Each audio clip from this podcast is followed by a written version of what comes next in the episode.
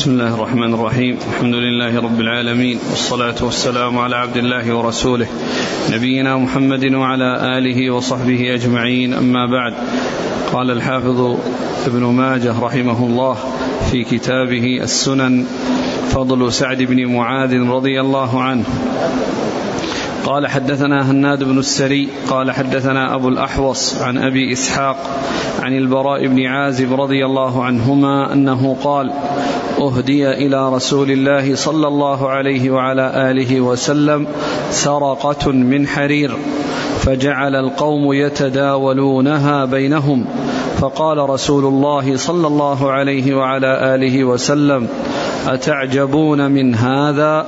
فقالوا له نعم يا رسول الله. فقال والذي نفسي بيده لمناديل سعد بن معاذ في الجنة خير من هذا. بسم الله الرحمن الرحيم الحمد لله رب العالمين وصلى الله وسلم وبارك على عبده ورسوله نبينا محمد وعلى آله وأصحابه أجمعين أما بعد. فيقول الإمام ابن ماجه رحمه الله فضل سعد بن معاذ. سعد بن معاذ رضي الله عنه هو سيد الأوس. سعد بن معاذ هو من الأنصار وهو من الأوس وهو سيدهم. والأنصار قبيلتان الأوس والخزرج. والأوس سيدهم سعد بن معاذ والخزرج سيدهم سعد بن عبادة. وسعد بن معاذ آه، مات في حياة الرسول صلى الله عليه وسلم على إثر آه، إصابة حصلت له يوم الخندق ومات بعد ذلك. وأما سعد بن معاذ فإنه عاش بعد آه، سعد بن عبادة سيد الخزرج فإنه عاش بعد رسول الله صلى الله عليه وسلم. وهذه الترجمة لسيد الأوس سعد بن معاذ رضي الله عنه. وقد ذكر وقد أورد ابن ماجه رحمه الله هذا الحديث عن البراء بن عازب رضي الله عنهما أن النبي صلى الله عليه وسلم أهدي له سرقة من حرير أي قطعة من الحرير وقيل إنها من إن إن إنه إنها الحرير الأبيض وقيل غير ذلك أي أي نوع من أنواع الحرير. و و فجعل أصحاب رسول الله صلى الله عليه وسلم آه، آه، يتداولونها آه، وقد أعجبهم حسنها ولينها فلما رآهم يتداولونها قال أتعجبون منها؟ قالوا نعم. قال لمناديل سعد بن معاذ في الجنة خير من هذا. والحديث فيه فضيلة سعد بن معاذ والشهادة له بالجنة وأن مناديله في الجنة أحسن من هذا الذي آه، آه، أعجبهم من هذه القطعة التي آه، هي من الحرير. فهو دال على فضله وعلى الشهادة له بالجنة رضي الله تعالى عنه وأرضاه. وفيه التهادي وقبول الهدية ولأن الرسول صلى الله عليه وسلم أهديت له هذه القطعة من الحرير. وجاء في بعض الروايات أنه نهاهم عن الحرير ثم إنه أهدي إليه قطعة فجعلوا يعجبون منها فقال هذه المقالة أي ليزهدهم في الدنيا ويرغبهم في الآخرة. أي ليزهدهم في الدنيا وأن ما فيها من متع ولذات ومن ألبسة جميلة أن هذه ليست شيئا بالنسبة لما في الجنة. ومن المعلوم أن أن ما في الدنيا أن الدنيا كلها يعني آه ليست بشيء آه ولهذا جاء في الحديث لموضع صوت أحدكم في الجنة خير من الدنيا وما فيها. خير من الدنيا وما فيها. والرسول صلى الله عليه وسلم لما عرضت عليه النار وعرضت عليه الجنة ويصلي بالناس الكسوف وراء العناقيد المتدلية فمد يده ليأخذ عنقودا ثم إنه ترك ثم قال عليه الصلاة والسلام بعد ذلك لو أخذت منه لأكلتم ما بقيت الدنيا. لو أخذت منه لأكلتم ما بقيت الدنيا. يعني أن الناس في هذه الحياة الدنيا يأكلون من هذا العنقود الذي هو من الجنة. ولكن الله تعالى شاء أن تكون أمور الآخرة غيبا وألا تحصل في الدنيا لأنها لو حصلت في الدنيا ما صارت غيبا بل صارت علانية وصارت مشاهدة ولكن إخفاءها عليهم وعدم آه، اطلاعهم عليها في الدنيا أو عدم حصولهم عليها في الدنيا آه، مع مع الإخبار عن ذلك يدل على الإيمان بالغيب وأن آه، نعيم الآخرة قد ادخر في الدار الآخرة وأنه لا يكون في الدنيا. وهذا الذي هو في الدنيا من يعتبر من أحسن اللباس الذي هو آه، سرقة من الحرير. آه، وصف النبي صلى الله عليه وسلم مناديل سعد بن معاذ بأنها خير من هذا وأحسن. و وإذا كان آه، وإنما ذكرت المناديل لسعد بن معاذ لأن المناديل هي من الأشياء الممتهنة الأشياء التي ليست لها شأن عند الناس فبين أن تلك أنها خير من هذا الذي وأحسن من هذا الذي أعجب الناس آه، في هذه الحياة الدنيا وهو هذه القطعة من الحرير. ومعلوم أن الحرير آه، لا يجوز استعماله في حق الرجال وإنما يجوز استعماله في حق النساء. وكما آه، جاءت بذلك السنة عن رسول الله صلى الله عليه وسلم وقال يعني الرسول عليه الصلاة والسلام في ذلك آه، أن أنه أخذ قطعة من من حرير وقطعة من ذهب وقال هذان حرام على ذكور أمتي حل لإناثها. أقرأ المتن. أهدي إلى رسول الله صلى الله عليه وسلم سرقة من حرير فجعل القوم يتداولونها بينهم. يتداولونها بينهم يعني كل واحد يعطيها للثاني ويلمسونها ويعجبهم حسنها ولين ملمسها يعني يتعجبون واحد يعطيها للثاني يتداولونها. تنتقل من واحد إلى واحد قد أعجبهم يعني حسنها ولينها. نعم. فقال رسول الله صلى الله عليه وسلم أتعجبون من هذا؟ فقالوا له نعم يا رسول الله.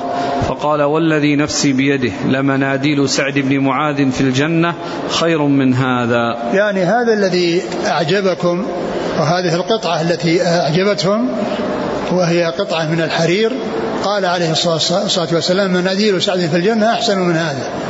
يعني مع أن المناديل ليست من الشيء الذي آه، آه، يتجمل به وإنما هو شيء يمتهن. ومع ذلك هو في الجنة أحسن من هذا الذي في في الدنيا. ومعلوم أنه لا نسبة بين ما في الدنيا وما في الآخرة. لا نسبة بين ما في الدنيا وما في الآخرة. آه، ما في الدنيا يناسب الدنيا وما في الآخرة يناسب الآخرة. ومعلوم أن الدنيا فانية وما فيها يعني ليس بشيء والآخرة هي الباقية وما فيها هو الذي فيه الكمال وفيه تمام التنعم وتمام الاستفادة سواء في المآكل والملابس وغير ذلك. نعم.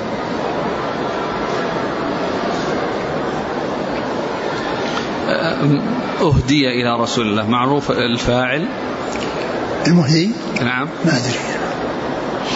قال حدثنا هناد بن السري. هناد بن السري أبو السري ثقة. أخرج حديث البخاري في في في خلق أفعال العباد ومسلم وأصحاب السنة. عن أبي الأحوص. أبو الأحوص سلام بن سليم الحنفي ثقة أخرج أصحاب الكتب. عن أبي إسحاق.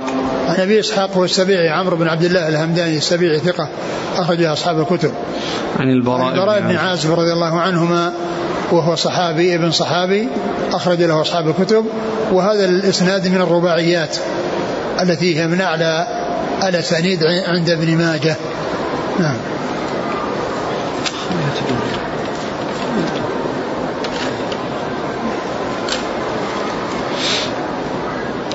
قال حدثنا علي بن محمد قال حدثنا أبو معاوية عن الأعمش عن أبي سفيان عن جابر رضي الله عنه أنه قال قال رسول الله صلى الله عليه وعلى آله وسلم اهتز عرش الله عز وجل لموت سعد بن معاذ. وهذا أيضا من فضائل سعد بن معاذ رضي الله عنه وأن النبي صلى الله عليه وسلم أخبر أنه اهتز عرش الرحمن لموت سعد بن معاذ. وقيل إن ذلك فرحا به وفرحا بقدومه. ومن المعلوم أن العرش هو سقف الجنة وهو على الجنة كما جاء ذلك جاء بذلك الحديث عن رسول الله صلى الله عليه وسلم. وهو فالجنة سقفها عرش الرحمن كما أخبر بذلك رسول الله صلى الله عليه وسلم. فهو يعني اهتز يعني آه، اهتزازه فرحا بقدومه. وبموته الذي به انتقل من دار الدنيا إلى الدار الآخرة. ومن المعلوم أن آه، من مات وهو من أهل النعيم فإنه ينعم. ينعم وهو في قبره قبل يوم القيامة. قبل يوم القيامة. ويفتح باب إلى الجنة إليه فيأتيه من روحها ونعيمها. وكذلك أيضا جاء أن الشهداء أرواحهم في أجواف طير خضر تسرح في الجنة وتأكل من ثمارها. وجاء أيضا أن نسمة المؤمن طائر يعلق في الجنة. فالاستفادة من الجنة ممن هو من الجنة يحصل بعد الموت. إذا فارق الإنسان الحياة انتقل من دار العمل إلى دار الجزاء. فإن كان من الموفقين فإنه يحصل النعيم. نعيم الجنة يحصله في يحصله في في قبره وكذلك روحه تنعم متصلة بالجسد ومنفصلة عنه وإذا كان من المعذبين فهو كذا بخلاف ذلك يصل العذاب إليه في قبره. وقد جاء في الحديث أن أن أن أنه إذا إذا سئل وأجاب آه، في في قبره على السؤال عن ربه ودينه ونبيه فإنه يفتح له باب إلى الجنة فيأتيه من روحها ونعيمها وإذا كان بخلاف ذلك فتح له باب إلى النار فيأتيه من حرها وسمومها. نعم. قال حدثنا علي بن محمد. علي بن محمد الطنافسي وهو ثقة أخرج حديثه النسائي في آه، مسند علي آه، في آه، نعم. وابن ماجه.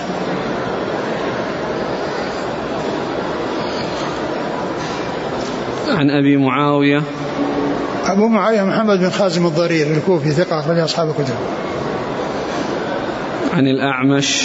هو سليمان بن مهران ثقة أخرج أصحاب الكتب. عن أبي سفيان. وطلحة بن نافع أخرج له ثقة أخرج صدوق. له صدوق اخرجه أصحاب الكتب. أصحاب الكتب. عن جابر. عن جابر بن عبد الله الأنصاري رضي الله عنهما وهو أحد السبع المكثرين من حديث رسول الله صلى الله عليه وسلم. يقول السائل اهتزاز العرش اهتزاز حقيقي. هذا هو الأصل. الأصل اهتزاز حقيقي نعم. كلام الشارح. ماذا اهتز أي تحرك فرحا بقدومه أو حزنا على انقطاع ما يرفع إليه من خيراته. نعم يعني آه هو الأظهر هو الأول أنه فرحا بقدومه. وهذا الذي قاله الشارح من جهة أنه حزنا على ما يرفع من خيراته يعني آه، أنه بنهاية أنه بموته آه، آه، انقطع عمله وقبل ذلك كانت ترفع أعماله الصالحة إلى الله عز وجل ترفع الأعمال الصالحة إلى الله سبحانه وتعالى فهو إما فرحا بقدومه لأنه انتقل من دار الدنيا إلى دار الآخرة وصار في الجنة والجنة سقفها عرش الرحمن كما جاء بذلك الحديث أو أنه حزنا على ما يرفع يعني من أعماله الصالحة.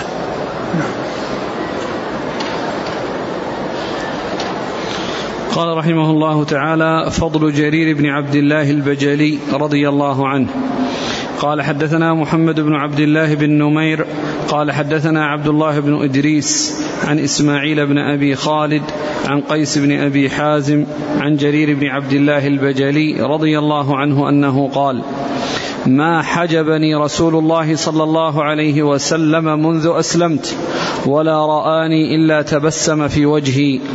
ولقد شكوت إليه أني لا أثبت على الخيل فضرب بيده في صدري وقال اللهم ثبته واجعله هاديا مهديا.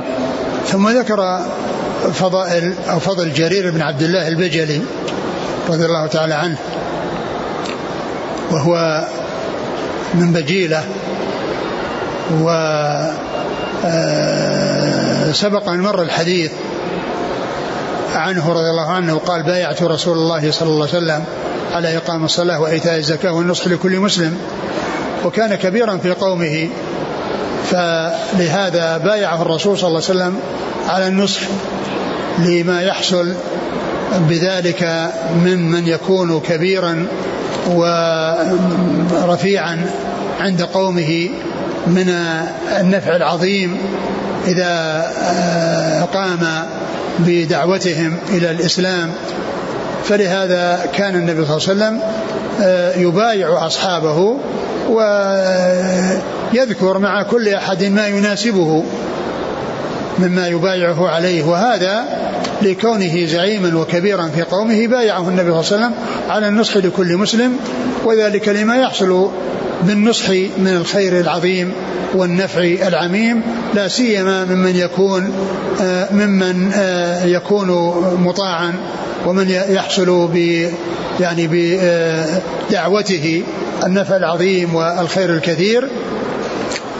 وهنا يعني يذكر جرير بن عبد الله أنه قال ما حجبني رسول الله صلى الله عليه وسلم منذ أسلمت يعني أنه ما منعه من الدخول عليه وإنما آه، آه، إذا جاء فإنه يدخل عليه ولا آه، يحصل الاعتذار عنه.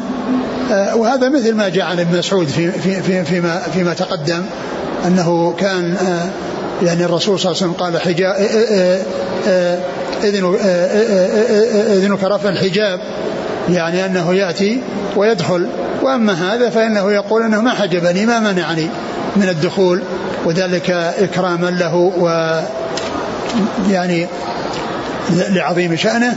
وما رآه قال وما رآني إلا تبسم وما رآني إلا تبسم. صلوات الله وسلامه وبركاته عليه.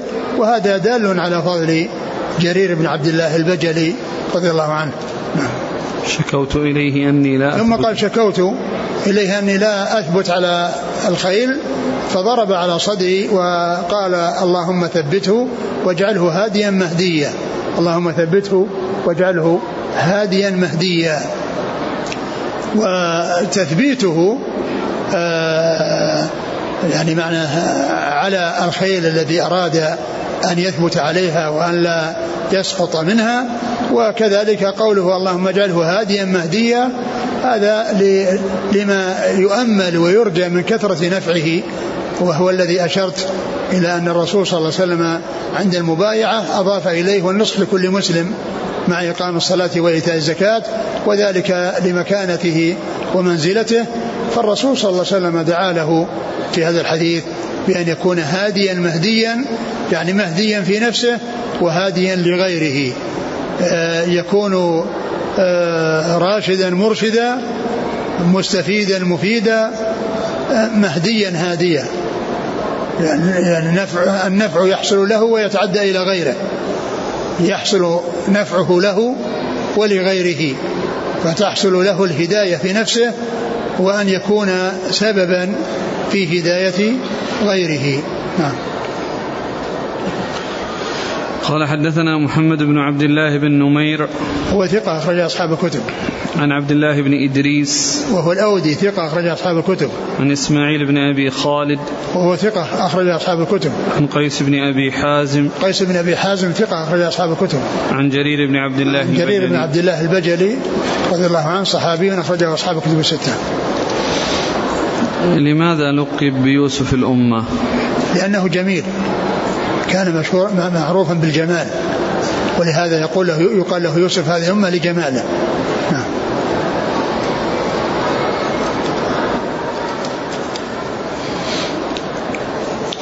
قال رحمه الله تعالى فضل أهل بدر. قال حدثنا علي بن محمد وأبو كريب قال حدثنا وكيع قال حدثنا سفيان عن يحيى بن سعيد عن عباية بن رافع عن عباية بن رفاعة عن جده رافع بن خديج رضي الله عنه أنه قال جاء جبريل أو ملك إلى النبي صلى الله عليه وسلم فقال ما تعدون من شهد بدرا فيكم؟ قالوا خيارنا. قال كذلك هم عندنا خيار الملائكة. ثم ذكر فضل أهل بدر وهم الذين آه، كانوا مع النبي صلى الله عليه وسلم في غزوة بدر في السنة الثانية وهي أول الغزوات التي غزاها رسول الله صلى الله عليه وسلم وكانت في السنة الثانية و آه، كان عدد المسلمين الذين شهدوها مع النبي صلى الله عليه وسلم يزيدون على الثلاثمائة يعني شيئا يسيرا. ف وقد نصرهم الله عز وجل على أعدائهم الذين جاءوا وكانوا كثيرين وكانوا ألف أو يزيدون. فنصر الله عباده المؤمنين على الكافرين. وصار لمن حضرها منقبة عظيمة. قد جاء ما يدل على فضلهم ومن ذلك هذا الحديث الذي فيه أن جبريل أو ملك من الملائكة قال ما تعدون أهل بدر فيكم؟ قالوا يعني قيل خيار خيار قلنا قلنا أو قال قال ما تعدون؟ ما تعدون من شهد بدرا فيكم. قالوا خيارنا. قالوا خيارنا عدهم خيارنا. يعني أنهم خيار هذه الأمة. أو خيار أولئك الصحابة هؤلاء الأصحاب أصحاب الرسول صلى الله عليه وسلم قال وكذلك من شهد بدر من الملائكة. يعني الذين حضروا وشهدوا غزوة بدر والذي الجنود الذين أنزلهم الله من الملائكة لنصرة المؤمنين يعدونهم خيار الملائكة.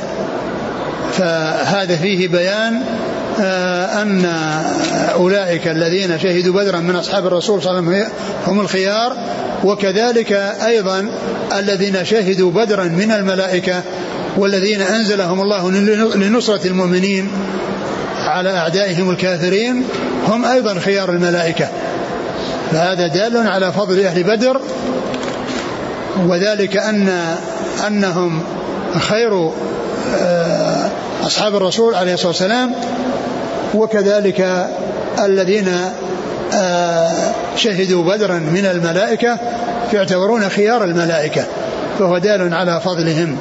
ومن ما ورد في فضلهم الحديث الذي ورد قال اعملوا ما شئتم فقد غفرت لكم. يعني وكان عددهم آه، أكثر من ثلاثمائة كما عرفنا. نعم. قال حدثنا علي بن محمد. ولهذا ولهذا فإن أصحاب الرسول عليه الصلاة والسلام عندما يذكرون يكفي الواحد منهم أن يوصف بأنه صحابي يكفيه شرفا. ولهذا لا يقال عن الصحابة هذا ثقة ولا كذا ما هذا الكلام لا يقال في الصحابة. هم أرفع وأجل من أن يقال فيهم ذلك وإنما يقال هذا للتابعين ومن بعدهم. وأما الصحابة فيكفي الواحد منهم أن يقول يقال عنه صحابي أو يقال صاحب النبي صلى الله عليه وسلم.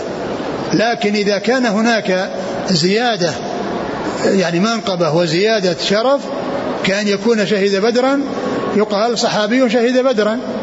صحابي شهد بدرا يعني نورا على نور وخيرا على خير أو يقال شهد الحديبية لأن بدرا جاء فيه ما يدل على فضل أهله والحديبية جاء ما يدل على فضل أهلها فكان يذكر مع ذكر الصحابي كونه بدريا أو كونه ممن شهد الحديبية. يعني أن هذا زيادة في الفضل وإلا فإن أصحاب الرسول عليه الصلاة والسلام كلهم يكفيهم شرفا وفضلا ونبلا أن يقال عن الواحد منهم صحب رسول الله صلى الله عليه وسلم. لا لا يحتاج بعد ثناء الله عز وجل وثناء رسوله عليهم إلى توثيق الموثقين وتعديل المعدلين بعد أن حصل لهم الثناء من رب العالمين ومن الرسول الكريم صلوات الله وسلامه وبركاته عليه. ولهذا في التراجم وفي كتب التراجم ما يذكر عند الصحابة إلا صحابي أنه صحابي أو صاحب رسول الله صلى الله عليه وسلم. ولهذا المجهول منهم في حكم معلوم. الجهالة في غيرهم تؤثر وتضر ولكن الجهالة فيهم لا تؤثر لأن المجهول فيهم في حكم معلوم. ولهذا يعني يكفي أن يقول أو يقال عن رجل صحب النبي صلى الله عليه وسلم وإن لم يعرف اسمه وإن لم يعرف اسمه. المهم أن يكون انتهى إلى من وصف بأنه صحب النبي عليه الصلاة والسلام. يكفيه ذلك شرفا وأما غيرهم فيحتاج إلى تعديل المعدلين وتوثيق الموثقين ومعرفة حاله من الجرح والتعديل. وأما أصحاب الرسول صلى الله عليه وسلم ما يحتاجون إلى شيء من ذلك. وهذا كما قلت إنما يضاف إلى الصحبة ما من كان حصل له زيادة منقبة وفضيلة ككونه بدريا أو كونه حديبيا. نعم. قال حدثنا علي بن محمد وأبو كريب. أبو كريب محمد بن العلاء بن كريب. ثقة أخرج أصحاب الكتب. عن وكيع. وكيع بالجراح الرؤاسي الكوفي ثقة أخرج أصحاب الكتب. عن سفيان. سفيان هو الثوري. سفيان بن سعيد بن مسروق الثوري ثقة أخرج أصحاب الكتب. وإذا جاء وكيع أو يحيى بن سعيد القطان أو يعني يروون عن سفيان وما سفيان غير منسوب فالمراد به سفيان بن سعيد آه، بن مسروق الثوري. نعم. عن يحيى بن سعيد. يحيى بن سعيد يحيى بن سعيد الأنصاري وهو ثقة أخرج أصحاب الكتب. المزي في تهذيب في تحفة الأشراف. يحيى بن سعيد التيمي. التيمي مولى الأنصاري؟ نعم. وهما في طبقة واحدة. لأن يحيى بن سعيد التيمي ويحيى بن سعيد الأنصاري هما في طبقة صغار التابعين في طبقة صغار التابعين وكل منهما ثقة أخرج له أصحاب الكتب الستة والذين يعني آه، آه، عرفوا بهذا من رجال الكتب بلفظ اسم يحيى بن سعيد أربعة آه، مشهورون. اثنان في طبقة المتقدمة وهم في طبقة صغار التابعين وهم يحيى بن سعيد الأنصاري ويحيى بن سعيد التيمي يحيى بن سعيد التيمي والذين في طبقة متأخرة طبقة شيوخ شيوخ أصحاب الكتب الستة وهم يحيى بن سعيد القطان ويحيى بن سعيد الأموي فهذان في طبقة متأخرة وهذان في طبقة متقدمة وهذا مما يسمى في علم المصطلح المتفق والمفترق المتفق والمفترق. وهي أن تتفق أسماء الرواة وأسماء آبائهم وتختلف أشخاصهم. تتفق أسماء الرواة وأسماء آبائهم وتختلف أشخاصهم. يعني يحيى بن سعيد هذا اسم واسم أب يطلق على أربعة. يطلق على أربعة اثنان في طبقة واثنان في طبقة. نعم. عن عباية بن رفاعة وهو ثقة أخرج أصحاب الكتب عن جده رافع بن خديج. آه، صحابي أخرج أصحاب الكتب. أقرأ الإسناد يحيى بن سعيد. عن يحيى بن سعيد. يحيى بن سعيد عن عباية بن رفاعة عن جده رافع بن خديج. نعم. نعم. نعم. يقول السائل ما وجه تخصيص من شهد بدر أو صلح الحديبية في الفضل دون غيرها من المشاهد مثل أحد أو الخندق؟ جاء جاء جاءت السنة بهذا. جاءت السنة في فضل هؤلاء بالنسبة لأهل بدر جاء فيهم الحديث الذي فقال اعملوا ما شئتم فقد غفرت لكم وجاء في الحديبية لا يلج النار أحد باع تحت الشجرة لا يلج النار أحد باع تحت الشجرة وهذا ذلك فضل الله يؤتيه من يشاء والله سبحانه وتعالى ذو الفضل العظيم. قال حدثنا محمد بن الصباح قال حدثنا جرير حا قال وحدثنا علي بن محمد قال حدثنا وكيع حا قال وحدثنا أبو كريب قال حدثنا أبو معاوية جميعا عن الأعمش عن أبي صالح عن أبي سعيد الخدري رضي الله عنه أنه قال قال رسول الله صلى الله عليه وعلى آله وسلم لا تسبوا أصحابي فوالذي نفسي بيده لو أن أحدكم أنفق مثل أحد ذهبا ما أدرك مد أحدهم ولا نصيفة. ثم ذكر هذا الحديث وهو ليس خاصا في أهل بدر وإنما هو للصحابة وهو في حق الصحابة المتقدمين أيضا. ولا شك أن ممن تقدم أو في طليعة المتقدمين هم أهل بدر وذلك أنه جاء في بعض الروايات أنه حصل بين عبد الرحمن بن عوف وخالد بن الوليد يعني شيء فتكلم آه، خالد في عبد الرحمن فالرسول عليه الصلاة والسلام قال عند ذلك لا تسبوا أصحابي هو الذي نفسي بيده لو أنفق أحدكم مثل أحد ذهبا ما بلغ مد أحدهم ولا نصيفه. و والخطاب آه، آه، هو على هذا موجه لمن تأخر إسلامه. لمن تأخر إسلامه كخالد بن الوليد آه، والمراد بأصحابه الذين هم المتقدمون يعني أخص أصحابه والذين حصلت نصرة الرسول صلى الله عليه وسلم لهم من أول الأمر واستمروا على ذلك بخلاف الذين جاءوا متأخرين فإنهم ظفروا بشرف الصحبة للرسول صلى الله عليه وسلم لكنه ليس ليسوا مثل أولئك المتقدمين. وإن كانوا كلهم من أصحاب الرسول عليه الصلاة والسلام وكلهم وعدوا الحسنى كما قال الله عز وجل لا يستوي منكم من أنفق من قبل فتح وقاتل أولئك أعظم درجة من الذين أنفقوا من بعد وقاتلوا. ثم قال وكل وعد الله الحسنى. وكلا وعد الله الحسنى. فهم مع كونهم موعودين موعودين بالحسنى فإن هم متفاضلون وأن من أنفق من قبل الفتح وقاتل أعظم درجة ممن أنفق من بعد الفتح وقاتل. فصار للمتقدمين هذه الميزة. ومعلوم إذا كان آه، المتأخرون من الصحابة قيل فيهم هذا الكلام فغيرهم ممن لم يحصل له شرف الصحبة من باب أولى.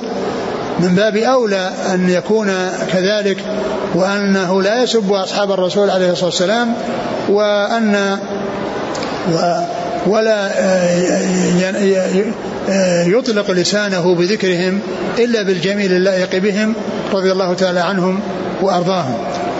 فقوله لا تسبوا أصحابي نهي عن سب أصحاب الرسول عليه الصلاة والسلام والنيل منهم وإنما الواجب هو ذكرهم بالجميل اللائق بهم و وألا يذكروا إلا بخير.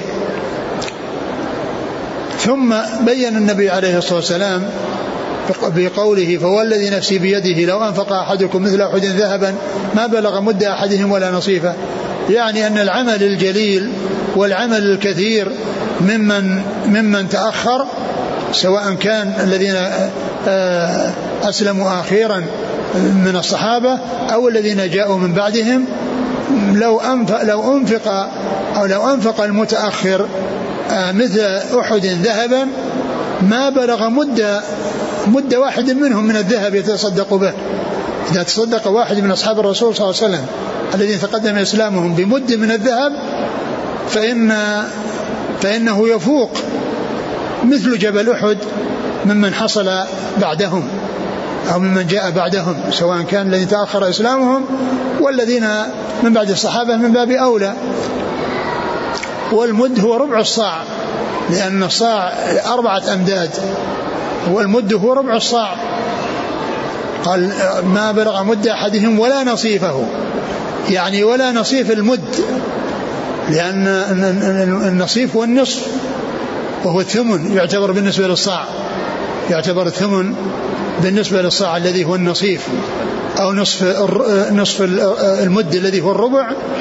يعني أن هذا القليل إذا حصل من الصحابة الذين تقدم إسلامهم فإنه لا يماثله الكثير الذي يساوي جبل أحد وهو هذا الجبل الذي قريب من المدينة نشاهده ونعاينه. آه كوم من الذهب مثل هذا الجبل لا يعادل آه مدا الذي هو ربع الصاع أو نصف المد الذي هو ثمن الصاع وهذا يدل على فضل أصحاب الرسول عليه الصلاة والسلام وذلك أن العمل الذي يؤدونه في آه، أول الأمر وفي آه، قلة المسلمين و يعني قلة آه، العتد العتاد وما إلى ذلك مما يحتاجه المسلمون ومع ذلك قام هؤلاء الذين وفقهم الله للإسلام آه، من من من من تقدم إسلامهم بمناصرة الرسول صلى الله عليه وسلم والاستمرار على ذلك منذ منذ بعث ومنذ أسلموا رضي الله تعالى عنهم وأرضاهم فكان لهم هذا الشرف وذلك أن القليل منهم حصل في نصرة الرسول صلى الله عليه وسلم وإظهار الإسلام في أول ما ظهر مع شدة أعدائه وكثرتهم وهؤلاء قاموا بنصرة الرسول صلى الله عليه وسلم والجهاد معه حتى أظهر الله دينه وعلت كلمة الله عز وجل وكانت كلمة الله العليا, العليا وكلمة الذين كفروا السفلى. لا تسبوا أصحابي فوالذي نفسي بيده. لو أنفق أحدكم مثل أحد ذهبا ما بلغ مد أحدهم ولا نصيبا.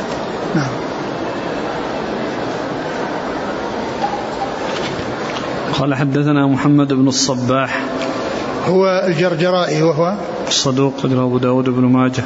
نعم. عن جرير. جرير بن جرير جرير بن عبد الحميد. هو ثقة أخرج أصحاب الكتب. قال حاء وحدثنا علي بن محمد عن وكيع. حاء وحدثنا أبو كريب عن أبي معاوية. نعم. جميعا عن الأعمش عن أبي صالح. أبو صالح هو ذكوان السمان هو ثقة أخرج له أصحاب الكتب. عن أبي سعيد الخدري.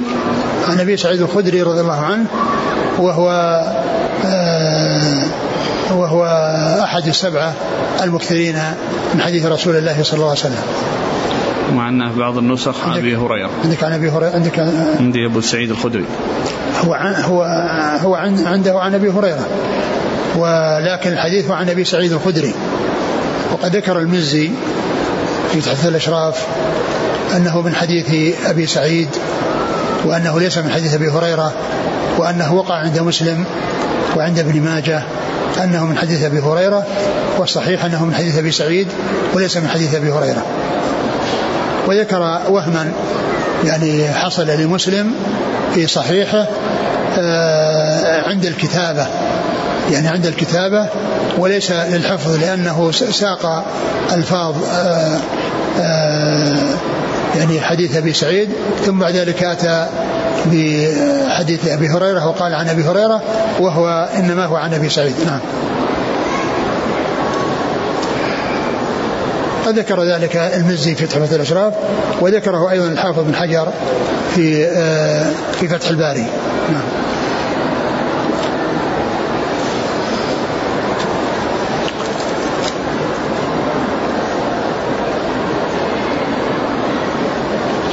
أحسن الله إليك. آه، تخصيص الحديث بالمتقدمين من أصحاب النبي صلى الله عليه وسلم دون من تأخر إسلامه. ما وجهه؟ وجهه أن خالد بن الوليد جرى بينه نفس نفس الحديث جرى في بعض طرقه أن خالد بن الوليد جرى بينه وبين عبد الرحمن كلام فسب خالد بن عبد الرحمن فقال رسول لا تسبوا أصحابي هو الذي نفسي بيده. وإذا كان هذا خطاب لمن تأخر إسلامه وأن ذاك آه، أفضل منه بكثير فمن لم يحصل له شرف الصحبة هو من باب أولى.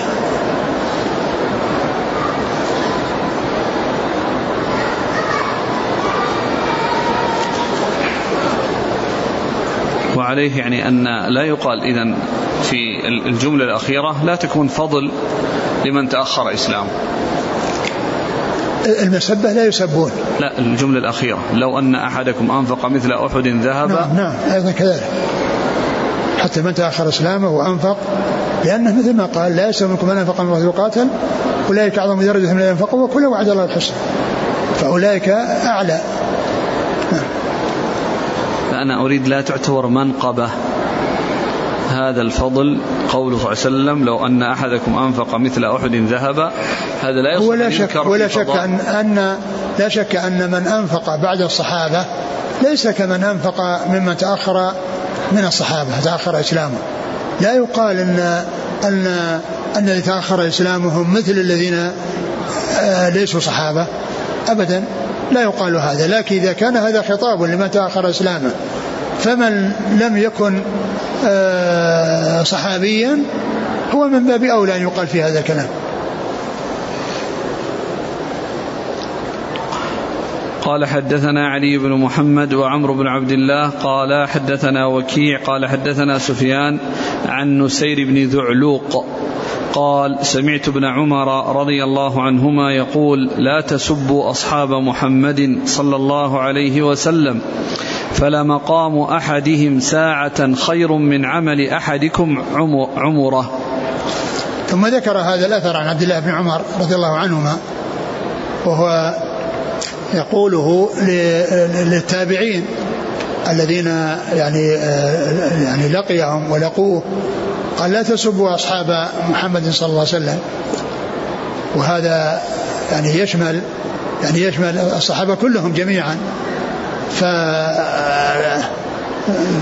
فلمقام فلمقام أحدهم مع رسول الله صلى الله عليه وسلم خير من من عمل أحدكم عمره. يعني وهذا هذا هذا هو الذي يبين الفضل الذي للصحابة على غيرهم أن الشيء القليل منهم لا يساويه الكثير من غيرهم. وذلك أن ان ان أن القليل منهم حصل في في أول الأمر وفي نصرة الإسلام وإظهاره مع غربته وكثرة أعدائه وشدة عدائهم للرسول صلى الله عليه وسلم. فقيامهم بإظهار الدين من أول الأمر يعتبر القليل لا يساوي عمل الكثير ممن جاء بعدهم. لا تسبوا أصحاب محمد صلى الله عليه وسلم فلا مقام أحدهم مع رسول الله صلى الله عليه وسلم. خير من عمل أحدكم عمره يعني آه، هذه المدة التي آه، هي مدة حياته يعني وهي شيء كثير بالنسبة لعمل الإنسان.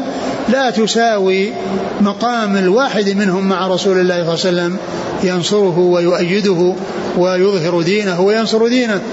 ومن أوضح ما يبين آه، فضلهم على غيرهم أن الكتاب والسنة جاءت عن طريقهم وأن وأن كل من آه، اهتدى ودخل في هذا الدين إنما جاءه الهدى ووصل إليه الهدى عن طريق الصحابة رضي الله عنهم وأرضاهم لأنهم هم الذين بلغوا الكتاب والسنة وبهم آه، حصل الاتصال بالرسول صلوات الله وسلامه وبركاته عليه لأنهم الواسطة بين الناس وبين الرسول عليه الصلاة والسلام. ما عرف الناس كتابا ولا سنة إلا عن طريق الصحابة.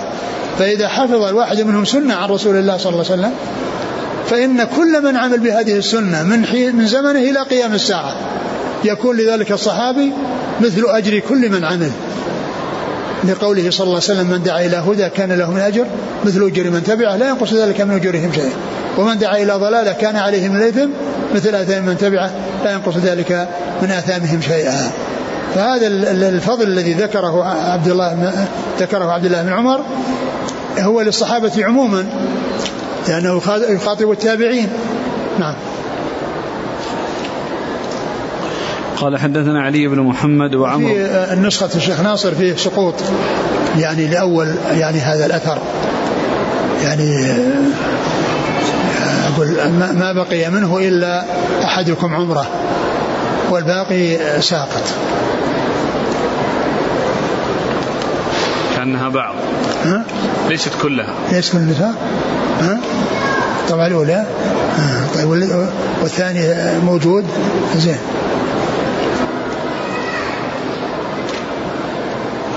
قال حدثنا علي بن محمد وعمرو بن علي وعمرو بن عبد الله حدثنا علي بن محمد وعمرو بن عبد الله. عمرو بن عبد الله بن حنش وهو صديق رجل ابن ماجه. عن وكيع عن سفيان عن نسير بن ذعلوق. نسير بن ذعلوق آه، صدوق أخرج له؟ ابن ماجه. ابن ماجه. وهذا نسير بن ذعلوق هذا يعني اسمه واسم أبيه من الأسماء المفردة. يعني هذه شيء في علم المصطلح نوع يسمى الأسماء المفردة. وهي التي ما تتكرر التسمية بها. التي لا تتكرر التسمية بها هذا يسمى اسم مفرد. مثل قتيبة بن سعيد. قتيبة بن قتيبة لا يوجد في رجال الكتب الستة من يسمى قتيبة إلا هو. لا يوجد في رجال الكتب الستة من يسمى قتيبة إلا هو فهو اسم مفرد. يعني ما تتكرر التسمية به. وكذلك نسير بن ذعلوق. يعني اسمه واسم أبيه من الأسماء المفردة. التي يعني ما يعني ما تتكرر. ومن أمثلة ذلك آه، رجل من صحيح مسلم اسمه سعير بن الخمس. سعير بن الخمس. فهو فاسمه واسم أبيه من الأسماء المفردة التي ما تتكرر التسمية بها. وسعير بن الخمس هذا يعني روى من رجال مسلم وقد ذكر في ترجمته أنه حصل له إغماء فظنوا أنه مات فكفنوه ووضعوه على على النعش. ثم إنه تحرك. فكشفوا عنه ال عنه ال الكفن وعاش بعد ذلك وولد له ابنه مالك. ولد له بعد ذلك ابنه ابنه مالك. نعم. فهذا مما يسمى الأسماء المفردة التي ما تكررت التسمية بها.